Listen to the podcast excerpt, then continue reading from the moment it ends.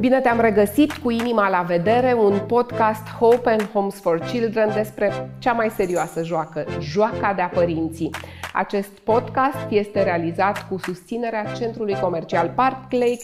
Pentru mai multe episoade urmăriți-ne pe canalul de YouTube al Fundației și pe aplicațiile de podcast și implică-te în misiunea Hope and Homes for Children pe prețulbinelui.ro. Mulțumesc pentru găzduire Corului Național de Cameră Madrigal Marin Constantin. Eu sunt Amalia Enache, iar invitații mei de astăzi sunt psihoterapeutul Diana Stânculeanu și artistul Horia Brenciu. Constantin. Da. Bine ați venit la episodul al șaselea al acestui podcast, o conversație despre cum stăm drept în fața fricii de abandon. De pildă, știți, misiunea principală a Fundației Hope and Homes for Children este să ajute cei mai vulnerabili dintre copii, copiii care trec prin această traumă, îi putem spune așa, Diana, din start? Este una dintre cele mai puternice traume și una dintre cele mai puternice frici pe care ființa umană o poate avea, pentru că ne naștem programați neurogenetic să aparținem în relații, ne naștem programați neurogenetic să supraviețuim doar într-o relație de apartenență cu altcineva, iar primul obiectiv de dezvoltare psihologică din viața noastră se numește atașament. Ceea ce înseamnă că în primele luni până la primii ani de viață, din viața noastră, noi avem de învățat ce înseamnă încredere, apartenență, protecție, siguranță, predictibilitate într-o relație cu o altă persoană, care pentru cei mai mulți dintre noi ar trebui să fie figurile primordiale de atașament mama și tata, Ehm, bebelușii sunt niște ființe minunate și foarte puternice în felul lor, pentru că, apropo de acest atașament, în primele trei luni din viața noastră, suntem programați să ne atașăm de oricine. Oricine este lângă noi adult capabil să ne ofere grijă și să ne satisfacă nevoile de bază, de la cele de hrană cu precădere, da, alinarea pentru somn, ehm, asistarea în tot ce înseamnă eliminare, da, sunt nevoile de bază, somnul, hrana, pipi, caca, sunt extrem de importante pentru funcționarea noastră ca ființe umane. Și pentru a rămâne în viață, în primele trei luni, suntem programați să ne atașăm de orice adult de lângă noi care poate să ofere aceste roluri de îngrijire. După aceea lucrurile se complică pentru că bebelușii dezvoltă preferințe și atașament față de niște persoane deja alese, pe care le-au văzut în mod repetat, de dorit puține, nu suntem programați să ne placă multă lume în primul nostru strop de viață, avem nevoie de una, două persoane, pentru că aceste două persoane ne vor da matricea a ceea ce înseamnă o relație cu acele atribute, încredere, protecție, siguranță. Ori dacă în această perioadă se întâmplă abandonul, care poate să fie la modul cel mai propriu, abandonul fizic, sau care poate să fie sub forma abandonului emoțional, un, un părinte prezent fizic, dar care din vari motive... Nu e atent la copilul lui. Nu e atent la copilul lui, este deconectat de nevoile copilului său. Bebelușul deja începe să învețe cam ce înseamnă parametrii relației cu alte persoane și poate să învețe că ori de câte ori eu plâng, pentru că plâng, plânsul este limbajul nevoii bebelușului, de aceea trebuie să-i acordăm extrem de multă atenție, chiar dacă este copleșitor și ne aduce multe nopți pierdute și multă oboseală, este limbajul lui de iubire și de comunicarea nevoilor până când va dezvolta cuvinte. Demitizăm? Lasă bebelușul să plângă? O, ar, ar fi așa da. de frumos dacă am putea demitiza asta, pentru că în momentul în care un bebeluș plânge și un părinte apare, bebelușul fix asta învață. Când mie mi-e greu, cineva este aici cu încercarea de a mă ajuta. Iar în grupurile de educație parentală pe care le coordonez, de multe ori le spun părinților că importantă e prezența, nu soluția. Foarte mulți părinți vin la aceste grupuri din dorința de a învăța ce să facă, cum să satisfacă, care e rețeta perfectă ca să-l fac pe bebe să nu mai plângă. Și de foarte multe ori nu știm ce să facem. Da? Dar important este să fim acolo, iar această prezență bate soluția de, de cele mai multe ori, pentru că îl învață pe copil că atunci când mi-e greu, cineva e lângă mine, chiar dacă nu mă ajută concret. Horia, așa, vesel, mereu, exuberant, Undeva în sufletul tău a existat vreodată de-a lungul acestei vieți frica de abandon? Ai trăit-o? Sigur, în relații de iubire? Sigur, am uh, trăit-o, dar cred că tot ce s-a spus, tot ce a spus Diana până acum, nu știu ce vârste se încadrează în uh, sintagma bebe, bebelușului. Dar eu cred că... Emoțional toate. Adică nu, eu, eu cred că această marjă de vârste se duce hă, hă, da. Adică vorbim de un bebeluș, dar uh, vorbim despre un om uh, care, care poate ajunge la vârste memorabile, 20, 30, 40, 50, 60 de ani și în continuare, pe măsură ce creștem, abandonul îl simțim din ce în ce mai puternic și aș spune că cu cât suntem mai tineri și cu speranță în noi, găsim o soluție. Pentru că dacă te gândești la abandon, te apucă o panică și intervin uh, toate celelalte după aceea, depresie și mai anxietate și așa mai departe. Dar până atunci, tu trebuie să găsești o soluție. Așa sunt eu creat, să găsesc soluții. Alții zic nu, nu mai am nicio soluție. Dar eu dacă am o problemă, uite, de exemplu, uh, la tenis am făcut o, o, o mișcare greșită și m-a băgat o durere în spate. Uh, iar uh, au fost, au fost câteva nopți în care n-am putut dormi. Și mi-am dat seama că nu o pot trezi pe soția mea pentru că ea dormea foarte profund. Hai, trezește, te trezește să mă ajuți. Și a trebuit să port cu mine această durere, atenție, spatele fiind locul pe care nu poți să-l atingi. Dar, practic, nu ne spălăm niciodată pe spate dacă stau bine să mă gândesc. Și atunci am zis, nu, trebuie să rezolv cumva problema asta. Adică orice problemă am, eu caut să o rezolv și nu, nu caut să o țin în mine că vezi, Doamne, se va rezolva de la sine. Și am fost la psiholog. Și psihologul mi-a zis, ai o frică de abandon. Am rămas de puțin... la această se... poveste? Da, dar cum, cum așa ceva? Uh, frica de abandon pentru că nu e nimeni lângă tine să te poate ajuta. Și m-am gândit am tradus mentalul meu ce, ce mi-a spus psihologul și după aceea mi-am dat seama că, într-adevăr, există lucruri pe care, uh, pe care mintea noastră, cea buclucașă, uh, are tendința să le spună, hai să spun partea horror al lucrurilor. Speranța se întrebe de foarte ușor și în clipe în care mai ales când se lasă seara, când se lasă noaptea uh, și aici avem tot felul de trăiri în casă, începând de la cel mic până la cea mare, ehm, noaptea amplifică toate aceste stări de, de pericol subit, să spun așa. Eh, iar acum, ușor, ușor, am, am capacitat și am putut să, să localizez durerea, să o conștientizez ca ceva care trece, nu mai frică de nimica, dar asta este în dorința mea strictă, ca orice problemă pe care o am, mentală, fizică, să-i văd problema, să-i văd uh, epicentru, să o rezolv și să trec peste ea. Orice problemă pe care o las în spate, ea va veni ca un, ca un lup către mine, ca o haită de lup către mine și nu-mi va fi ușor. De aceea sunt un om care uh, de fiecare dată judecă foarte precis toate lucrurile astea, dar orice s-ar întâmpla, trebuie să găsesc singur soluția. Așadar, ca să-ți răspund la mica ta întrebare cu mica mea pildă, există abandon la fiecare vârstă.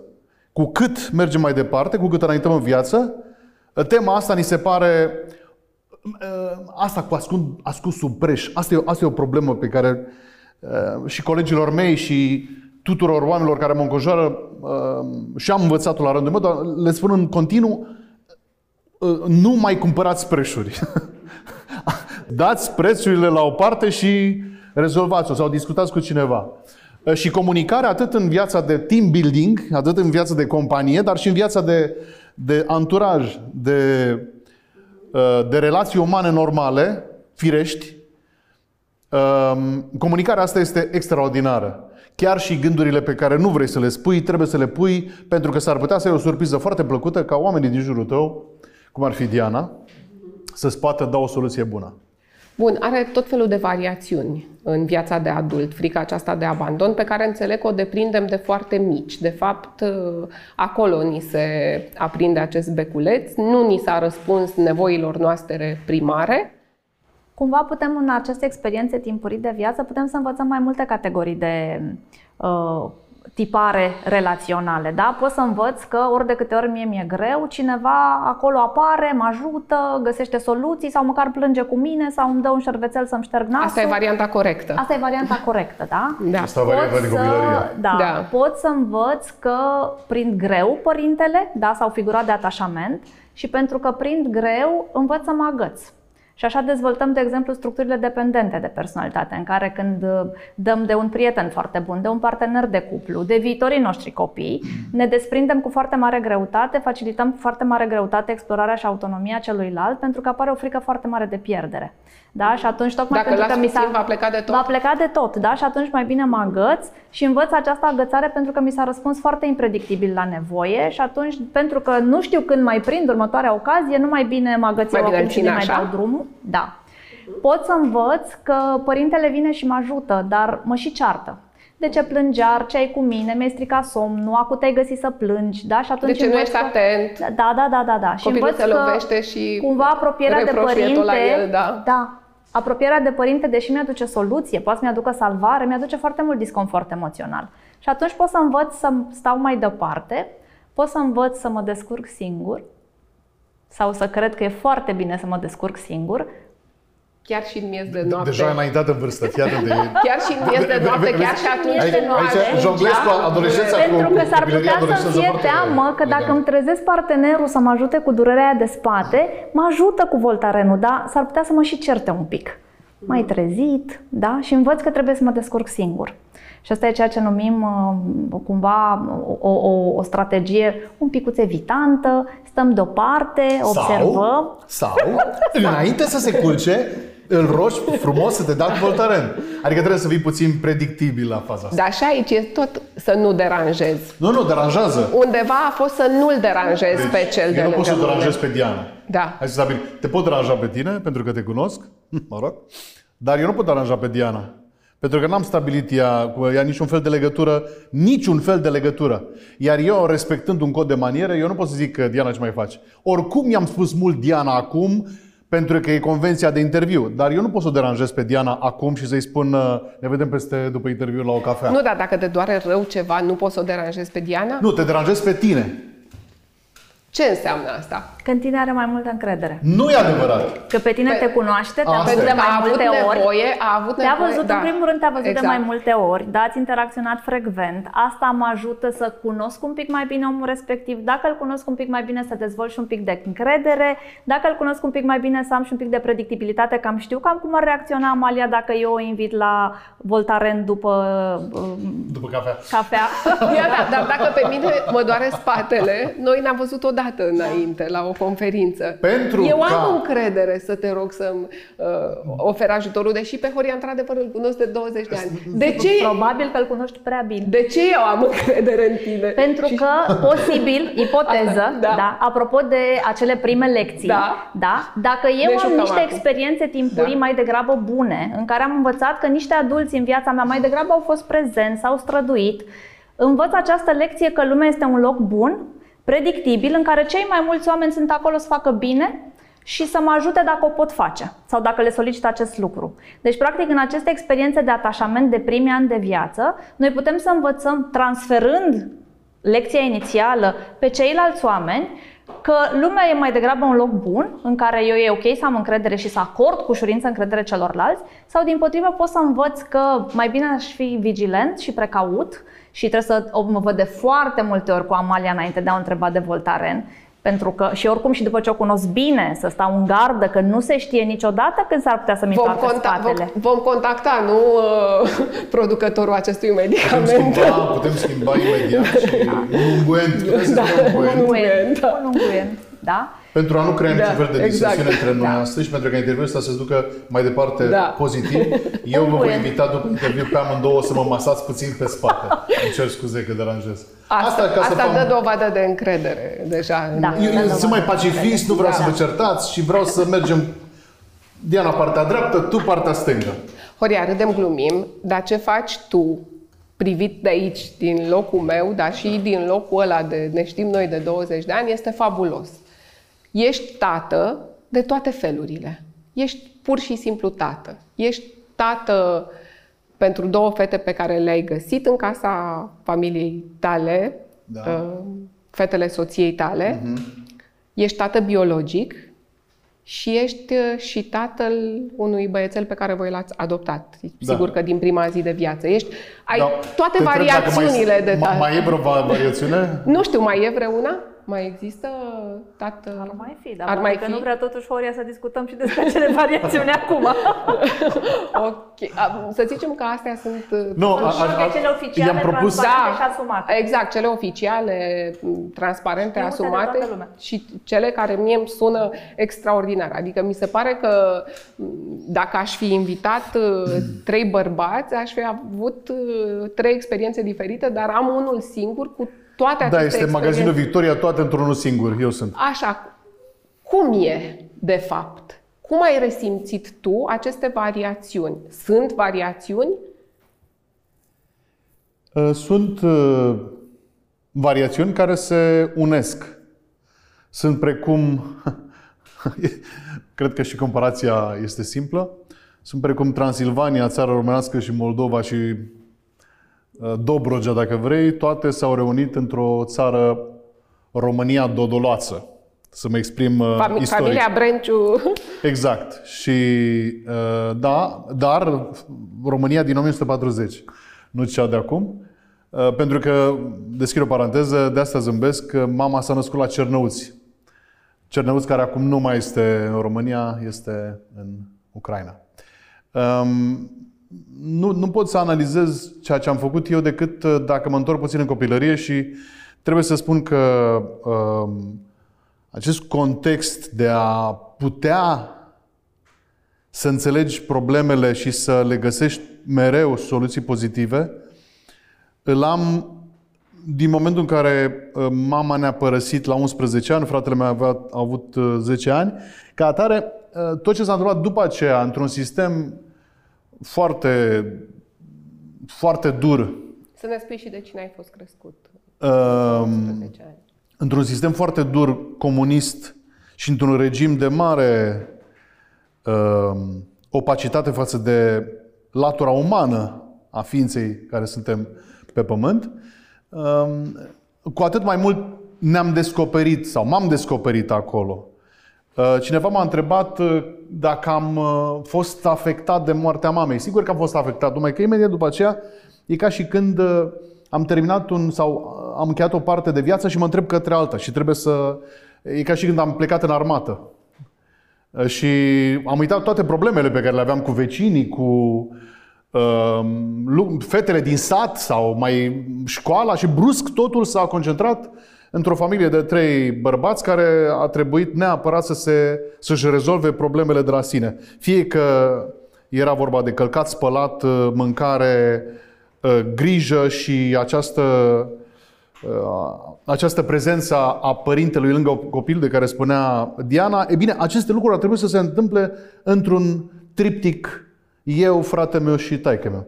Care acest triptic s-a întâmplat până în 92, când în 92 fratele meu era acceptat la intra la conservator în București, eu urmându-l cu uh, norocul vieții mele, să spun așa, uh, o filmare în 93 la mare și după aceea cineva m-a propus pentru prezentarea primei licențe internaționale din România în 93, mai precis în octombrie. Practic, sărbătorim în octombrie 28 de ani de atunci. E bine, uh, revenind la, la chestia asta, eu când am intuit că se poate realiza o alianță de genul ăsta la nivel... Pe mine nu mă interesează nivelul ăsta al... uh, Am strâns mâna cuiva. Mă interesează o, rea- o alianță adâncă, profundă, bazată pe schimburi frumoase de cuvinte, nu cu ce mai faci bine, salut și și un praz verde. Astea nu se pot, aici nu poți crea nimic. Uh, Uiți nume, prenumele respectivului când ți l-a spus pentru că nu te interesează și el nu ți-a spus nimic atunci. Sau n-a fost flama aceea, sau n-a fost chimia. Asta și vis-a-vis de un iubit sau vis-a-vis chiar de o prietenă. E bine, când, când am realizat că, uh, și știam lucrul ăsta, Asta- că de asta mi-a fost mai ușor. Eu am fost la botezul Mariei, care acum are 22 de ani. Maria, care E era cea mai mare dintre fiicele Cea mai voastre. mijlocia. Mijlocia, cea mai mare câți ani are de? 30. Uh, În momentul în care Mulți uh, înainte. Maria era împinsă de, de Andreea, eu am fost lângă ele. Uh, Andreea avea 8 ani de zile, uh, Maria abia s-a născut. Adică pentru mine, faptul că le-am văzut de-a lungul timpului și chiar ieri, uh, când adormeam pe cei mici, mă uitam în niște poze cu Maria de acum 10-15 ani și mă gândeam, băi, cum a trecut timpul. Practic, um, gândurile mele de a realiza o, un consens um, sentimental profund, um, bazat pe sentimente concrete, um, s-a întâmplat de mult. Numai că, ca un om, chipurile matur, eu mi-am zis următorul lucru. Dacă vrei ca, să zicem că oamenii, noi doi facem o familie mâine, iar toți oamenii din încăperea asta, care sunt uh, șase la număr, devin copiii noștri.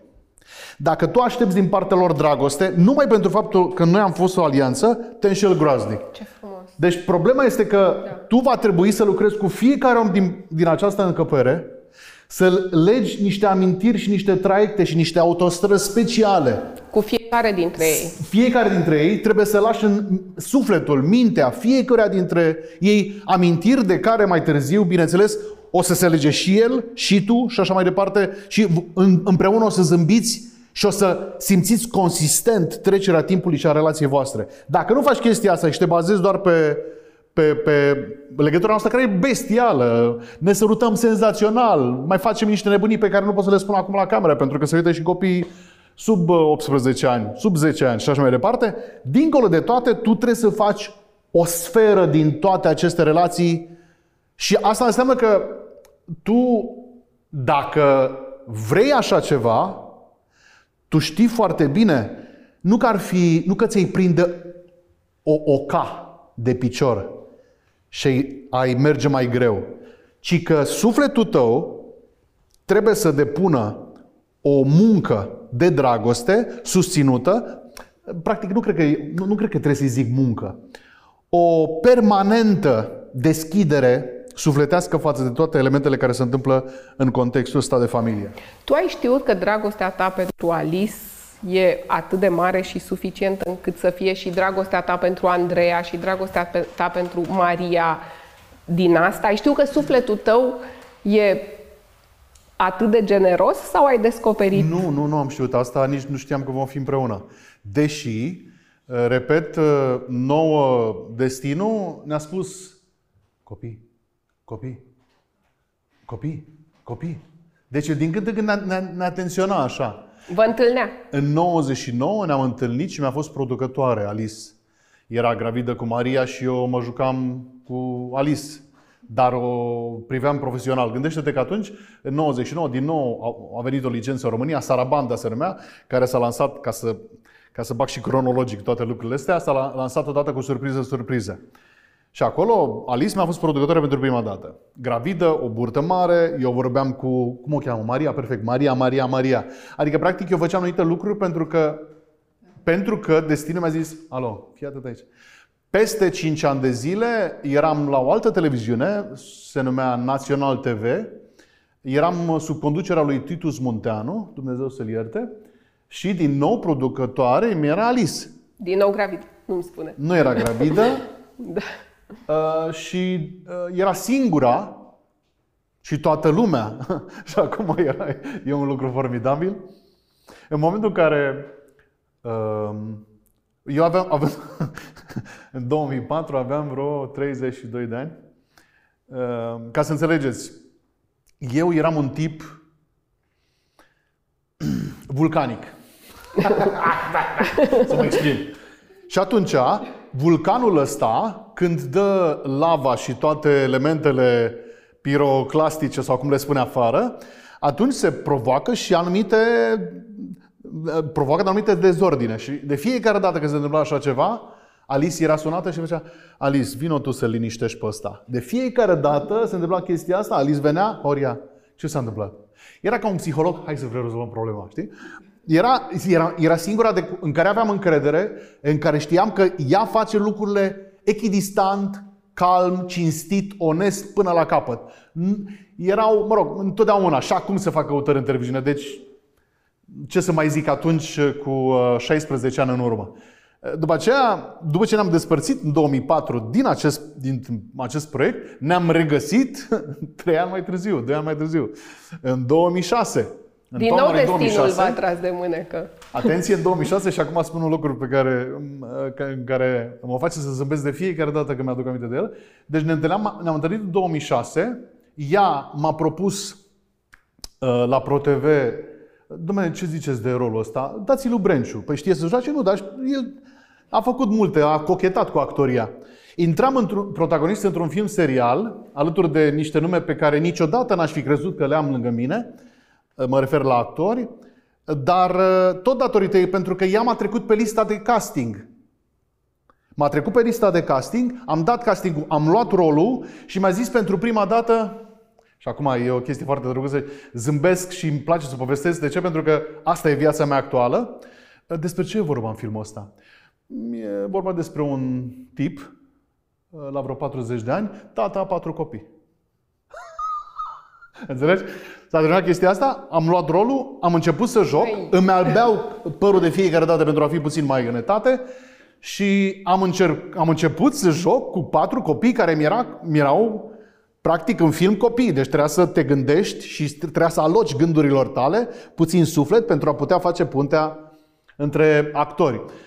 Dincolo de lucrul ăsta, mi-a zis așa, auzi, lasă-ți mustață. Eu care până la 35 de ani, eram uh, 30, 30, 35 de ani, eram tipul care în fiecare dimineață Știi? Eram de fiecare dată omul foarte curat. Ah, ce, ce, ce, ce nete de obrază și așa mai departe. E bine, ea a fost prima care mi-a zis lasă-ți mustață, lasă-ți barbă, par puțin mai, mai inetate. Și într-adevăr, dacă eu acum am dau barba, o să vedeți un tânăr de 20 de ani pe care nu știți de unde să-l luați. Deci cam asta a fost traiectul meu, plin de uh, bătăi la ușa destinului, plin de semne, să le spunem, și semne care s-au concretizat într-adevăr într-o familie cu patru, patru uh, șosele distincte pe care fiecare șosea are sau drumuri distincte, că șoselele nu sunt prea ascultătorii, urmăritorii nu au nu avem prea multe șosele să le urmărim, niște patru, patru drumuri distincte care fiecare are anatomia, metabolismul, trăirile, gândurile, vi, visurile și așa mai departe. Toate astea trebuie să ai grijă de ele. Și, bineînțeles, sub nicio formă, nu trebuie să-ți neglijezi uh, partenera de viață, care și ea are, vorba aia, la 50 și 3 de ani, are niște trăiri formidabile la care am participat și eu, pentru că dacă, dacă ai vedea cuplul nostru acum 15 ani, 16 ani, cum era și cum este acum, atunci era o tatorare între noi doi, iar acum fiecare dintre noi doi, datorită, um, să zic așa, comunicării noastre, fiecare dorește să își obțină versiunea mai bună a lui. Și asta se întâmplă Ehm, după ce eh, toți am stat în televiziune foarte mulți ani. Și ne-am dat seama că eh, poate că televiziunea, știi, televiziunea știi cum e, dacă te ocupi de o emisiune, eh, uiți să te ocupi de tine. Și dacă ai și microbul televiziunii și dacă ai și microbul unui, unei munci anume, uiți să te ocupi puțin de tine. Și asta a dat naștere după 40 de ani a unor gânduri, dar ce ar fi să facem mai, dar ce ar fi să facem mai? Și într-adevăr, amândoi am găsit niște căi foarte frumoase în care Eh, ne-am, eh, să zic așa, nobilat sufletul. Cum e, Diana? E un curaj, nu, nu numai pentru un bărbat, ci pentru o femeie, să intre într-o familie unde sunt deja copii, e un curaj. Uh, tu ai experiența la cabinet, uh, există o, grămadă de idei preconcepute și mi se pare că de multe ori în, ne uităm cu mare admirație la familia lui Horia Brenciu și ajută foarte mult că e celebru și putem să spunem ah, cât de frumos, cât de generos. Dar cumva în viața de zi cu zi vin și tot felul de piedici, oameni care puteau trage de mânecă nu te băga. Mm, e greu. E greu, e greu să crești copiii al cuiva. E... Și, și uite cu ce a venit cuvânt foarte el. corect. Da. Muncă, prima dată ai spus, după aia nu ți-a plăcut. Dar e multă muncă. E muncă. E foarte multă muncă. E foarte multă muncă pentru că la construcția celor drumuri individuale, să mergem pe metafora lui Horia, trebuie să sapi mult. Da, copiii sunt diferiți, a intrat în viața fetelor tale la vârste complicate. Prima era deja adolescentă, că eu făceam și nițel, nițel calcul matematic. Maria avea deja 8 ani când lucrurile s-au oficializat, iar Andreea în plină adolescență. Adolescenții nu sunt foarte pregătiți să abia abia duc un părinte, da? Nu sunt pregătiți să îl primească și pe al doilea abia cadou. și pe Exact, celălalt, exact, da. exact. Sau eventual da. așa, haide să mai am încă un sac la care să dau puternic. Uh, e foarte multă muncă de, de pus într-o relație cu copiii, mai ales că cumva un copil prin iubire, înțelege timp unul la unul, atenție directă, experiențe împreună, lucruri concrete făcute împreună, stat de vorbă, tu adult atent la ce mă interesează pe mine, autentic atent, nu doar așa cu telefonul în mână și arunci un ochi și la Ce puzzle zici, meu da. și spui, a, ce grozav te descurci acolo, continuă, continuă. Da? Copiii sunt niște cititori de semnale non-verbale mult mai buni decât ajungem să fim noi adulții și se prind cu foarte multă ușurință când această atenție este uh, acordată pe sistem frimituri sau este disimulată și ne taxează repede. Da? Iar când uh, intrăm în viața lor și mai târziu, vigilanța este foarte mare. Nu știu ce se întâmplase în viața fetelor până atunci, nu știu câte teste ai avut de trecut, dar posibil ca cu copiii pe care ajungem să-i creștem nu de la început, uh, munca să fie mult mai mare. Eu am în familia mea acest exemplu și fratele meu crește uh, băiețelul din prima căsătorie a actualei lui par- partenere de cuplu. Da? Iar el testul suprem a trebuit să-l treacă cu băiețelul, nu cu partenera de cuplu.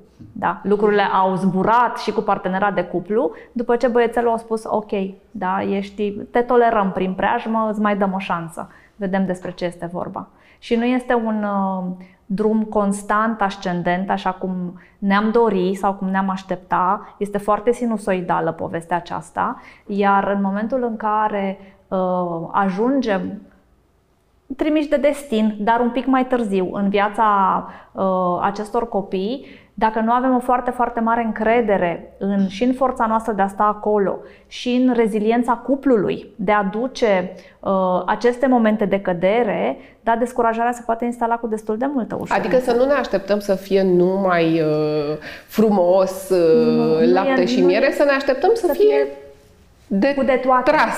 Da, cu de toate. Să fie complicat, să fie de tras, să fie de muncă, dar satisfacția cu siguranță să fie extraordinar Sigur, de mare. Reziliența cuplului, asta e, este baza acestei relații. Adică, um, efectiv, gândește-te efectiv la o bătălie pe care o porți, în cel mai pacifist mod cu putință, și uh, te retragi și îți strângi răniții, și ei răniți sufletește, uh, și iar începe a doua zi să lupți din nou, până când străpungi cu dragoste uh, zidul impenetrabil al sufletului celuilalt.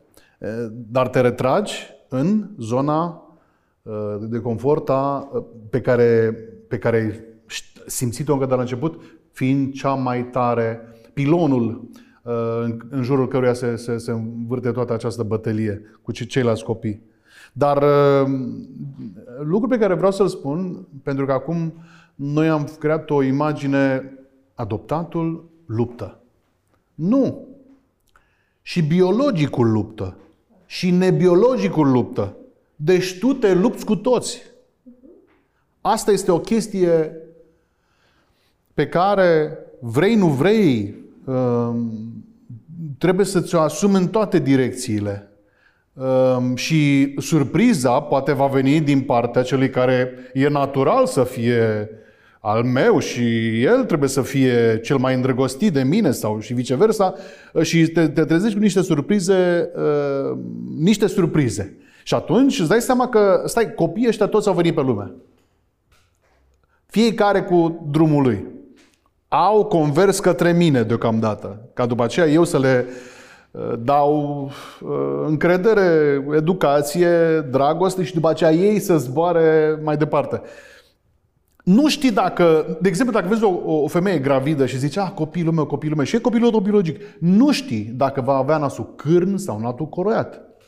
Nu știi dacă va avea o ureche mai mică, o ureche mai mare. Nu știi dacă va avea, cum glumeam noi, dac sau roman, cu urechile și așa mai departe.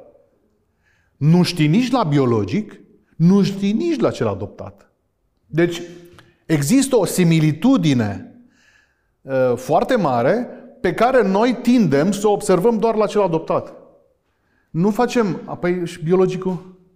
Cu- Cum a fost că uh, cu mina, înainte cu o lună, 8 luni de zile eu am crezut că e băiat. Și brusc, după aceea, în ultima lună, fată. Păi stai că mi-ai dat calculele peste cap. Adică sunt niște lucruri pe care s-a întâmplat, se poate întâmpla și la cel adoptat. Nu știi cu ce vine, nu știi... Deci, tu ai preluat un, un, un, un om, indiferent de unde vine, este al tău, da. Dacă el are numele tău, dacă el are ștampila ta, dacă el are ștampila inimii tale, gata, de, de azi înainte îl ai în brațe. Nu, nu mai lași um, vin peste trei ani, știi, să te preiau. Nu mai, mergi mai departe cu el și ai, um, ai un, un, un dialog continuu. Nu trebuie să fie mereu verbal, trebuie să fie și, uh, și din priviri și așa mai departe. Iar ceea ce este frumos în toată această, toată această, tot acest drum este de fapt, și Diana poate să confirme, o văd în ochii ei, este de fapt că acești copii sunt cei mai buni profesori ai tăi. Nici cel mai bun prieten sau cel mai bun dușman nu te pot învăța cât te învață copiii, nici cel mai tare speaker motivațional nu te poate înălța sau coborâ cum o face copilul tău. Uh, de asta trebuie să facem copii. E unul dintre motivele pentru care noi facem copii. Al doilea ar fi, um, pentru care trebuie să facem copii, al doilea ar fi că în sfârșit, în sfârșit a dat Dumnezeu să înțelegem odată și odată pe părinții noștri. A dat Dumnezeu. Fără ca acel copil să calce pe urmele copilăriei tale și tu, prin ceea ce face el, să-ți rememorezi mici, pentru că nu e așa, circumvoluțiile noastre n-au înregistrat toată copilăria noastră și anumite secvențe, e bine, ne trăim a doua viață cu copilul nostru. Asta e ideea. Este, e o descoperire pe care am făcut-o nu într-un an, în doi, ci în an de zile. Am resimțit lucrurile astea, parcă aș fi avut flashback-uri, e adevărat, flashback-uri schimbate cu coordonatele copilăriei și adolescenței mele, dar mie mi-am zis foarte clar, pentru că de asta m-am și întors, poate că și de asta am, uh, m-am reîntors uh, cu gândul la o familie, pentru că îmi doream atât de mult o familie, pentru că um, m-am gândit că toată, tot griul, negrul, toate culorile cenușii pe care le-am avut într-un oraș atât de frumos cum este Brașovul, timp de 20 de ani, în clasa 11 eu eram în clasa 11 la 18 ani când s-a întâmplat uh, schimbarea de regim în 89, ei bine, să le transform în dragoste și în lucruri bune. Probabil că dacă aș fi fost și aș fi trăit în Los Angeles și în fiecare zi aș, aș fi ieșit 18 ani la Santa Monica, e un pod acolo frumos, foarte drăguț, probabil că eu n-aș fi fost atât de dornic și atât de motivat să dau dragoste în uh, partea a doua vieții mele. Oare asta e? Sau ce i-a dat lui Horia dorința asta de a da dragoste. Cum să facem să o găsim și noi în noi, pentru că tu știi, noi ne adresăm cumva într-un final atunci când avem un conținut în acest, în acest podcast, tuturor celor care au tot felul de întrebări, tuturor celor care nu se simt poate părinți buni întotdeauna, care nu se simt în stare, care cred că ei nu pot să crească copii al cuiva, care cred că nu, nu au destulă dragoste să adopte, de pildă. Cum să facem? De unde vine resursa asta? Vine așa, din griu de dinainte sau de unde? Suferința Eu cred este... că el e modest. Cred că dragostea asta vine un pic uh, mai mult decât din griul trecutului. De unde ne vine? Suferința și are și ea contribuția ei. Este cea mai mare oportunitate de creștere pentru ființa umană. Dacă ne-ar fi tuturor bine și am trăit pe plaja din Santa Monica, nu. Acolo te bucuri de prezent, nu neapărat îți dorești să crești, să dăruiești, să uh, faci o schimbare. Acolo doar Angelina Jolie are Uh, și acolo sunt niște povești, da. da, nu o să intrăm în ele acum, dar Teoria și practica ne arată că noi de la copiii noștri învățăm ce înseamnă iubire necondiționată. Acea iubire pe care teoretic un părinte ar trebui să o ofere copilului său, noi învățăm de la copii. Exact ce spunea. Ei ne dau această okay. mare, da, pentru că ei sunt cei care ne iubesc și ne iartă și când suntem obosiți și când ridicăm tonul și când nu avem chef de ei și când am venit acasă cu două ore mai târziu decât am promis și când terminăm jocul cu jumătate de oră mai repede decât am promis și când suntem, chiar dacă suntem lângă ei, dar suntem absenți,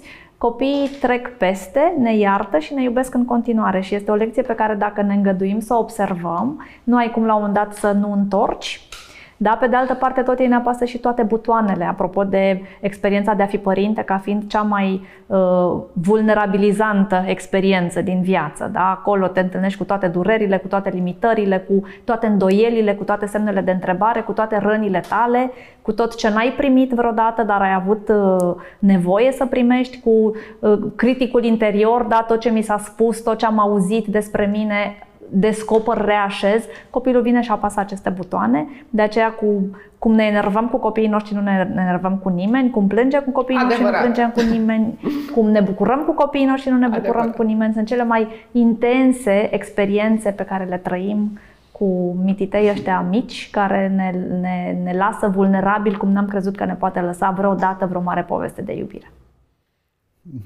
E, e foarte interesant că mă gândeam acum, apasă butoane, apăsăm și noi butoane, mă gândeam acum că el, lui trece repede supărarea, mie nu.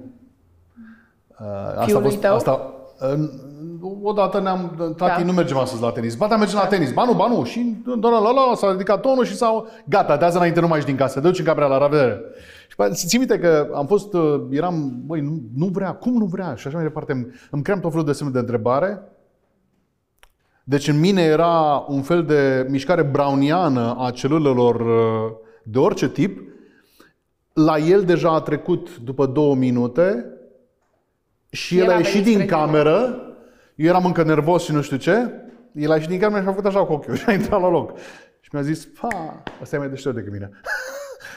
și uh, asta mi-a, mi-a, mi-a, dat, mi-a dat mie senzația foarte clară că în momentul în care cad eu în păcatele maturității mele, de a... Lucrurile trebuie făcute într-un anume fel, întotdeauna, fără de pauză. A, de a ataca profund uh, o problemă simplă, fac cea mai mare greșeală. Nu, lucrurile se... Ok, și asta e o chestie pe care am uh, tratat-o și cu uh, Alice, soția mea. În momentul în care ne certăm, e adevărat că eu revin de cele mai multe ori, pentru că n-are, n-are niciun pic de motivație să pierzi timpul, o oră, o zi, două, o săptămână, o lună, de supărări. stând cu îmbufnați uh, amândoi în două colțuri ale, ale casei rezolvă rapid problema și după aceea totul respiri. Nu mai, adică nu să vorbim nimic. despre problema asta, spui. Să da. vorbești cu oricine. Iar nu este nicio rușine din partea unui părinte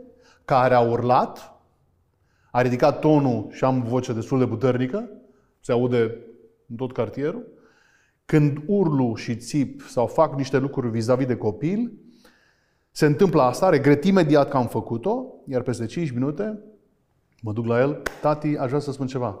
El a uitat deja. Ce? Aș vrea să-mi cer scuze că am, am țipat la tine.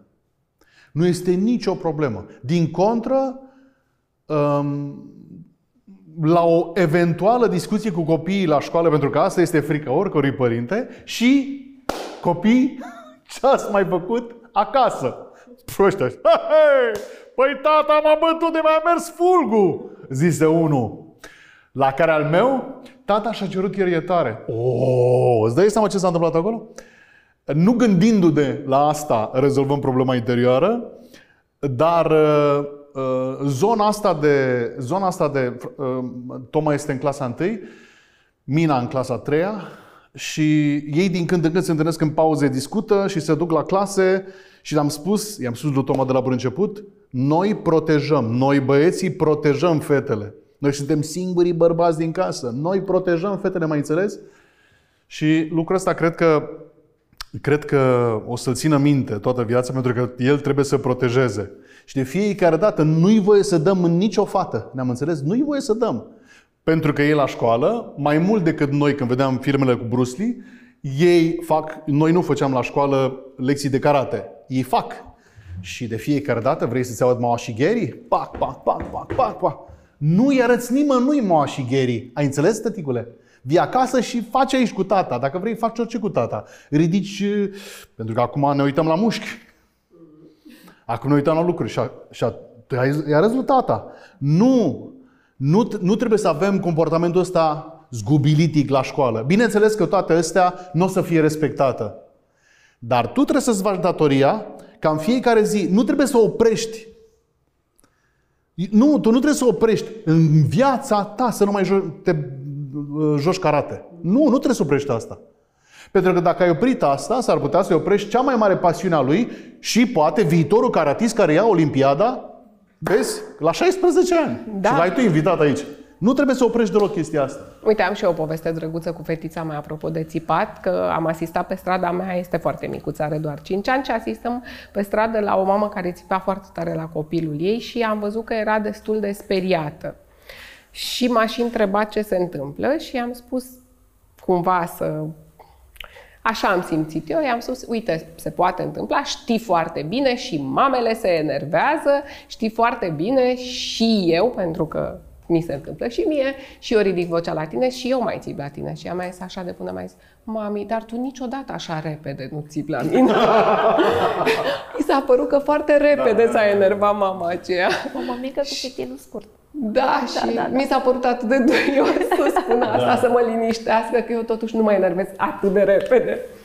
Este Dar atât de important suntem. că precizăm lucrurile acestea pentru că în momentul de față avem o generație întreagă de părinți care citesc, care se străduiesc să-și crească copiii altfel decât au fost crescuți, să nu se care vor niciodată. să fugă de traumă, de abuz, de neglijare, care ar vrea să nu se enerveze niciodată, da. să și eu aș vrea să nu mai să-și păstreze tot timpul calmul. Câte vreme suntem ființe umane, da, din când în când ne vom enerva, suntem croiți să facem asta dar în loc să ne epuizăm în acest efort de a fi părinți perfecți, ceea ce nu vom reuși niciodată, unul dintre cele mai importante demersuri este acela de a reveni după ce ne sare țandăra. Da? Mm. Apropo de îmi pare de rău. Da.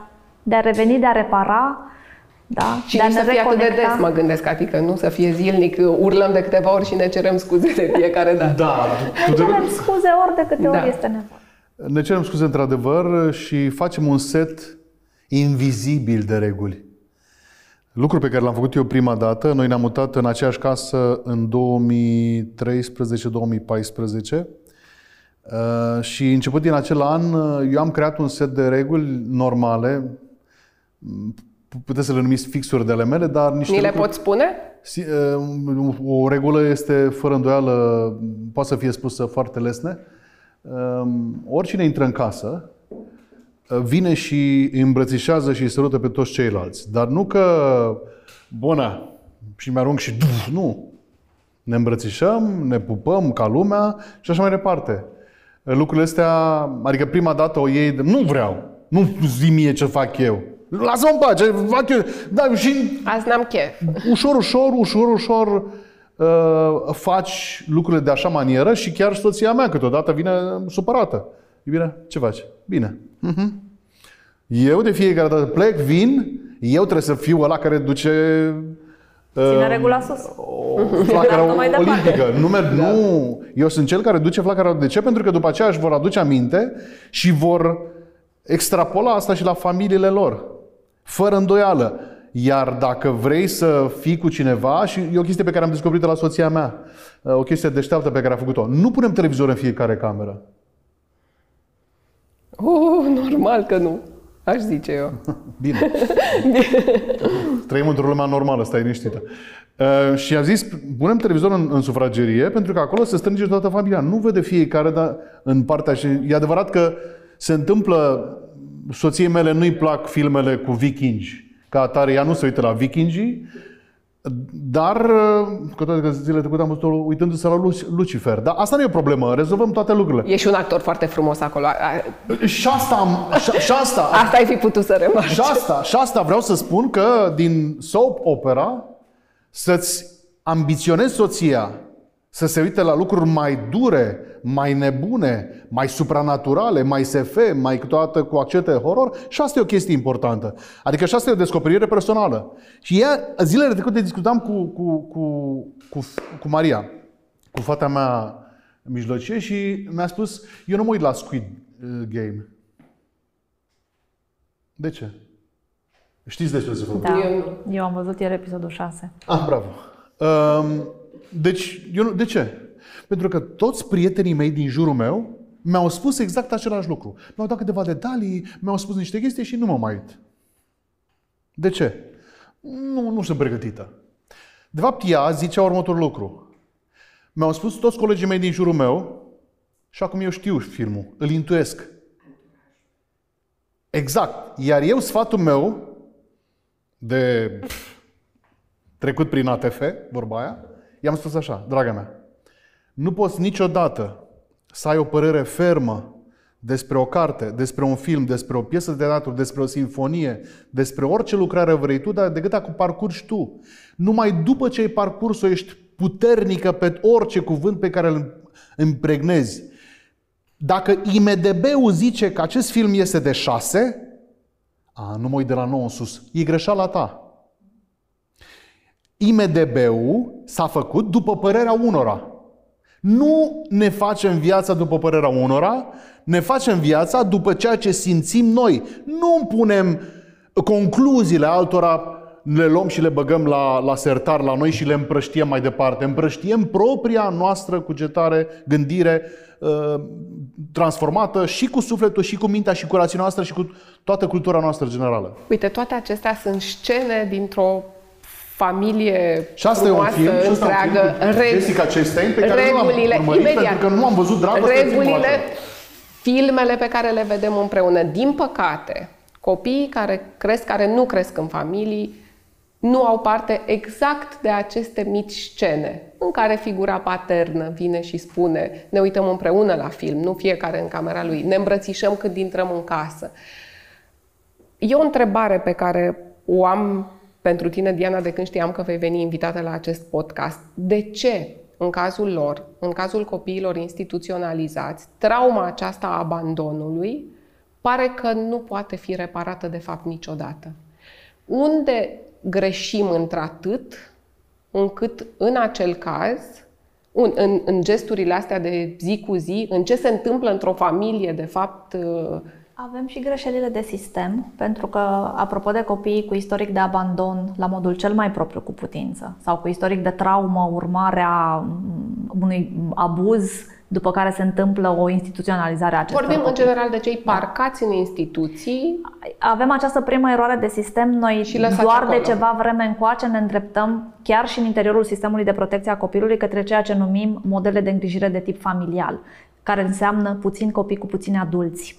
Pentru că, apropo de atașamentul ăla de care vorbeam la începutul întâlnirii noastre, da, avem nevoie de puțini adulți în viața noastră, la începutul vieții, ca să facem cărări în junglă, da, să bătătorim uh, frecvent, mult și cantitativ și calitativ, da, interacțiunile cu câte un adult odată, astfel încât să învăț acea lecție primară a încrederii, a protecției și a siguranței. Copiii din sistem da, sunt îngrijiți de nenumărați adulți cu roluri profesionale diverse, care, schimburi. Cu, care sunt pe schimburi, într-un sistem cu o fluctuație profesională extrem de mare, ce ai anul ăsta în sistem nu mai ai la anul, da? apropo de pedagogi, asistenți sociali, psihologi și așa mai departe, care sunt implicați doar în um, rutinele standard. Da? Bebelușii din orfelinate erau, uh, uh, primeau atenția unui adult când trebuiau schimbați, hrăniți, culcați.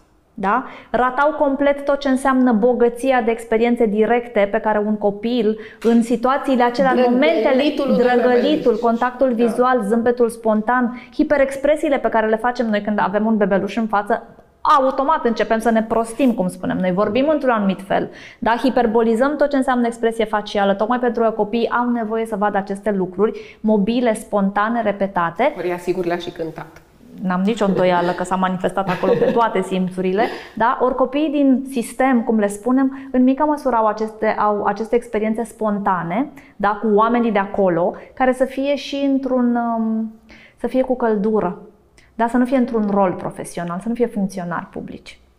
Ori faptul că în ultimii ani avem în sistemul de protecție a copilului, pilotăm aceste modele, da, există aceste modele de îngrijire restrânsă, practic ce înseamnă căsuțele de tip familial. Mai puțin copii cu mai puțini adulți de dorit mai stabili, da, în care să regăsim un pic și acest aer spontan. Pentru de... că de... familiile nu sunt nici ele perfecte, dar au da. ceva al lor care e... Au intimitate, yeah. da? da? au spontaneitate, au joacă, au ocazia de a avea și focul de artificii, da, mă supăr, mă duc la mine în cameră, dar 5 minute mai târziu revin de acolo, mă reconectez cu același adult, ne împăcăm împreună, ne luăm în brațe, spun în cuvinte, mai supărat mai devreme, mai enervat, îmi pare rău că am făcut asta, da? Avem ocazia să facem lucrul ăsta. Cu personalul de protecție dintr-un sistem, dintr-un centru mare, nu poți să faci lucrul acesta. Dar n-ai ocazia relației spontane, intime, de conectare, încât să faci lucrul acesta. Da? Și de aceea, practic, noi nu avem, de aia cumva avem nevoie de formule mici de funcționare ca să recreăm acea scenă inițială a acestui atașament. nu mă pot atașa de 30 de oameni odată. Da, dacă ca să mă atașez de un grup de 30 de oameni, trebuie să încep cu unul. Și cu acela să interacționez în mod suficient de semnificativ, încât apoi cu el lângă mine, da, la braț, braț la braț, să mă consult cu el pe care îl atacăm, care e următorul. Da? Cu, cu, către care mă duc acum din grup. Nu pot să mă atașez de 30 de oameni odată. Gândește-te cum ai fost tu la merg mai departe cu copilul adolescentul din tine care s-a întâlnit la ProTV cu toată, toată echipa. Nu vă știați atunci între voi, dar între timp fiecare zi a însemnat o experiență cu unul, cu altul și mai departe și acum ți se pare de nedezlipit. Deja e familie. E familie. Și, și aici, chiar și în această experiență foarte bine că ai spus-o, și aici contează continuitatea Sim, și faptul sigur. că de asta noi ne permitem să ne zicem că suntem o familie. E și un o lucru pe care, de durată. Un lucru pe care l-am observat eu, continuitatea asta nu trebuie să țină seama de schimbarea locului de muncă. Pentru că, uh, de exemplu, eu l-am salutat pe Cosmin Stan, colegul tău de astăzi, și când era la Antena 1 și când era la ProTV. Uh, lucrul ăsta am învățat și eu în timp. Nu, nu l-am știut de prima dată. Eu când am intrat uh, la televiziunea națională, ziceam că acolo, aici, pensia de aici vom va veni. Doar noi între noi? Și la revedere. Între noi ne... Aici nu, aici voi vă rămâne aici definitiv. Nu știi să înțelegi viața aceea care, care se, e, e ca un ringișpil, cum spunem noi, ca un carusel montanie rus. Nu o înțelegi atunci.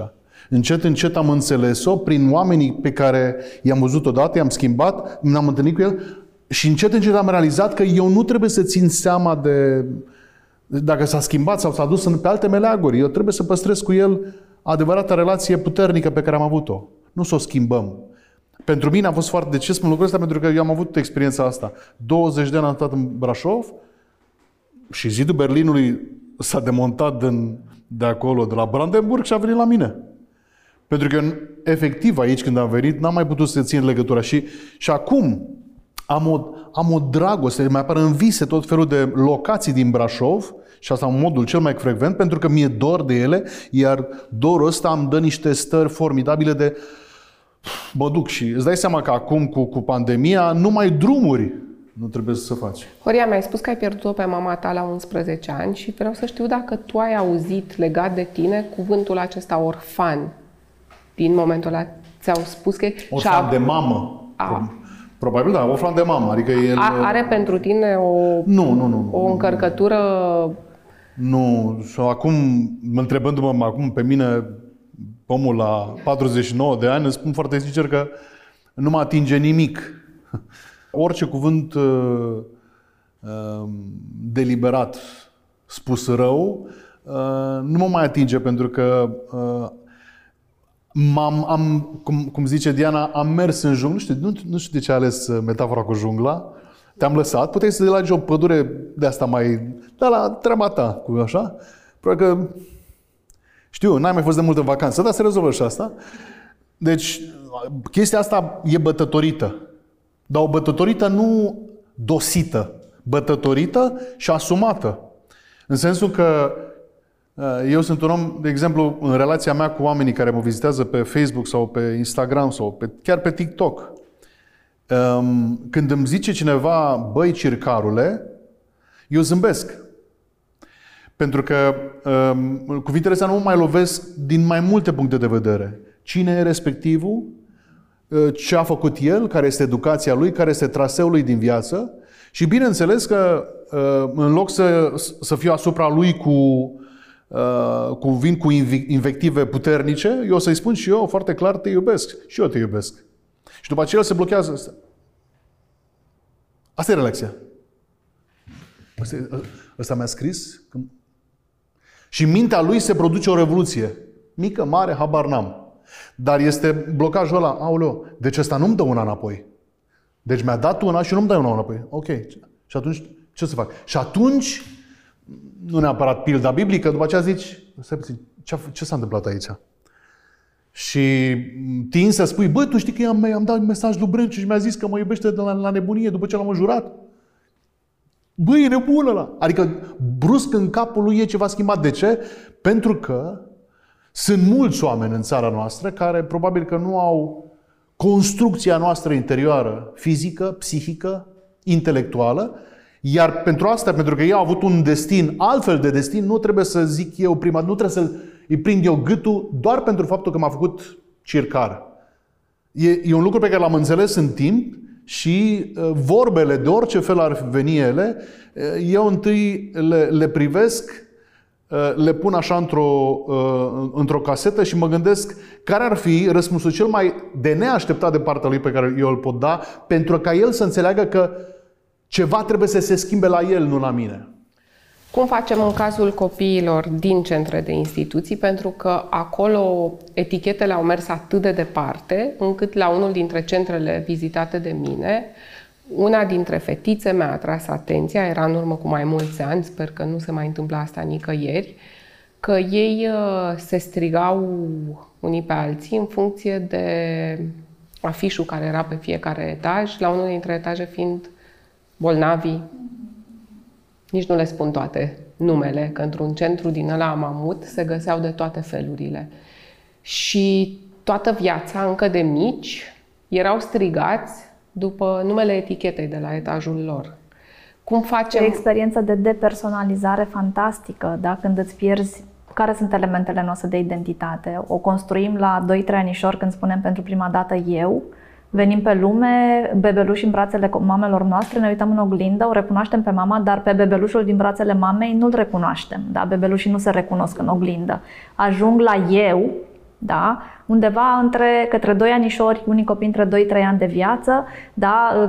pronumele la persoana întâi este asociat cu propriul nume, este asociat cu cuvintele cheie în preșcolaritate, al meu pentru mine acum și cu tantrumurile de rigoare, dar deci iată cum această identitate se naște pe forță, pe furie, pe revendicare și este foarte firesc că e pentru prima dată când ne descoperim identitatea de sine și ajungem într-un loc în care toate lucrurile acestea sunt anulate nu sunt deloc respectate, sunt puse sub uh, um, umbra unei etichete care dincolo de faptul că este foarte limitativă și stigmatizantă, dar care spune ceva despre un deficit, despre o lipsă, despre o vulnerabilitate, dar eu nici măcar uh, dreptul propriului nume nu-l mai am acolo. Eu, Diana, cea bolnavă sau eu, Diana, cea orfană sau mai știu eu ce, da, care ar fi fost celelalte etichete.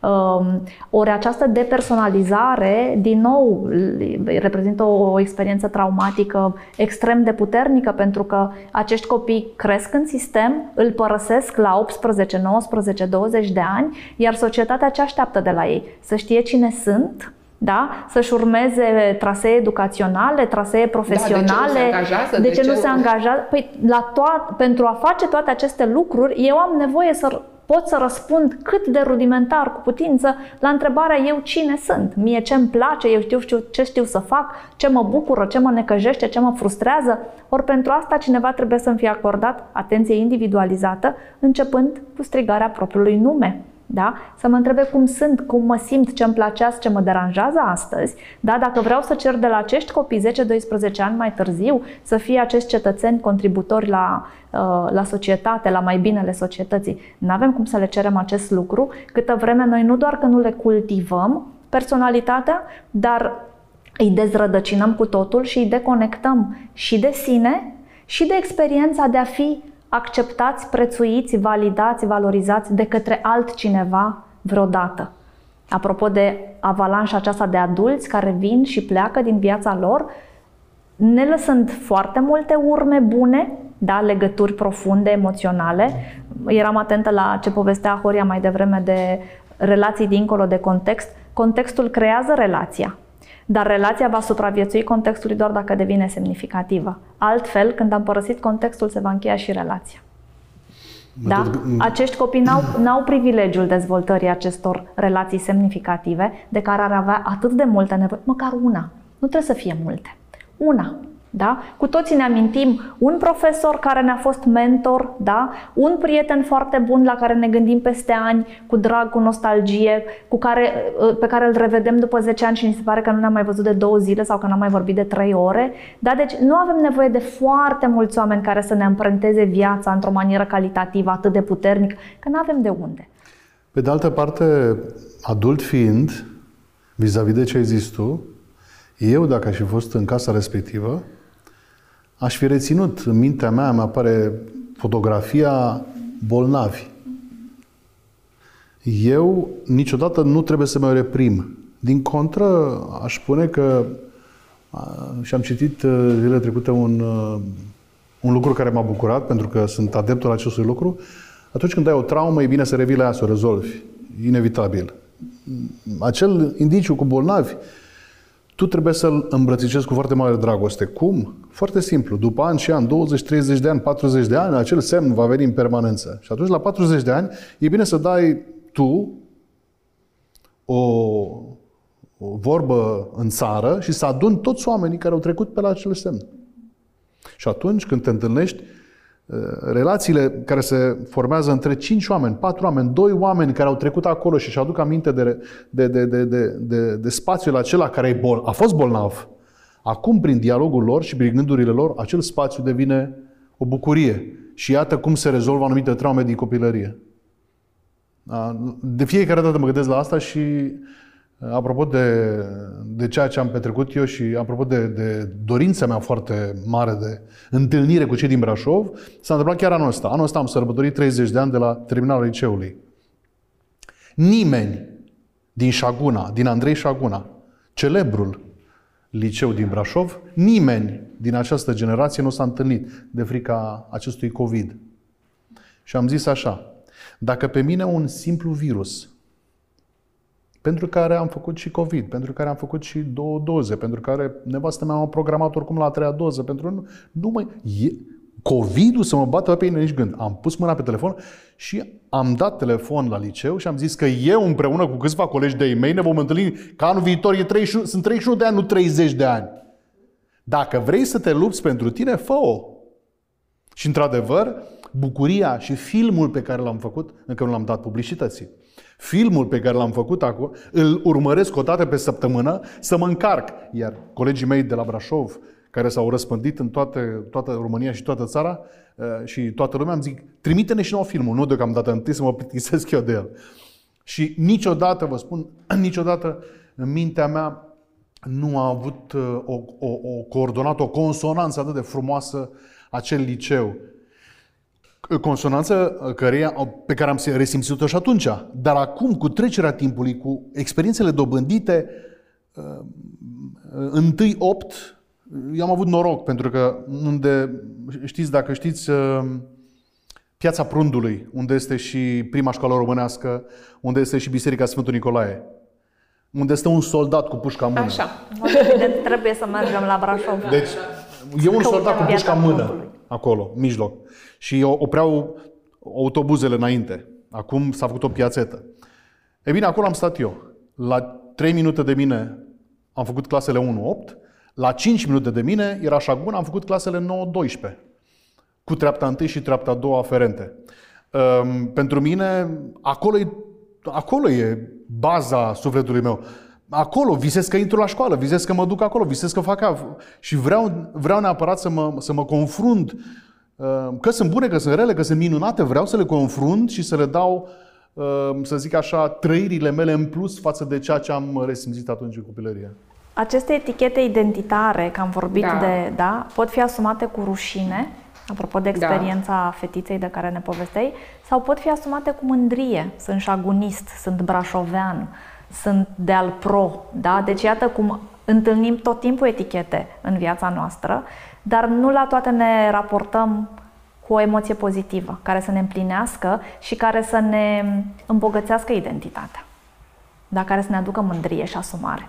Acum, în noiembrie, este și Ziua Internațională a Copilului Orfan. De asta eu am adus în discuție acest cuvânt, pentru că m-aș bucura foarte mult ca toți cei care au urmărit acest podcast, episodul al șaselea cu inima la vedere, să se apropie de acest cuvânt nu cu milă, ci uh, fiecare dintre noi cu atât cât putem face ca lucrurile să fie un pic mai bune și eu garantez că Open Homes for Children uh, face exact uh, lucrul despre care noi am tot vorbit astăzi, să creeze medii familiale și pentru copii care nu sunt lângă mama și lângă tata în acest moment al vieților. Eu vă mulțumesc foarte mult, Horia Brenciu, pentru că ai fost atât de cu inima la vedere. Diana Stănculeanu, mulțumesc pentru toată expertiza ta profesională, pentru mai multe episoade.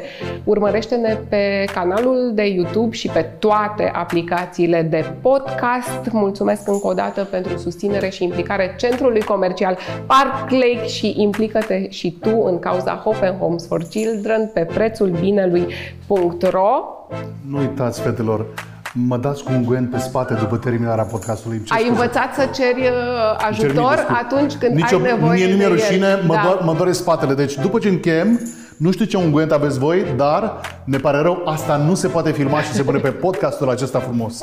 Ne cerem scuze. Îți mulțumesc și ție că ai fost cu inima la vedere și ai ascultat această discuție. Mergem că avem puțină treabă cu Horia.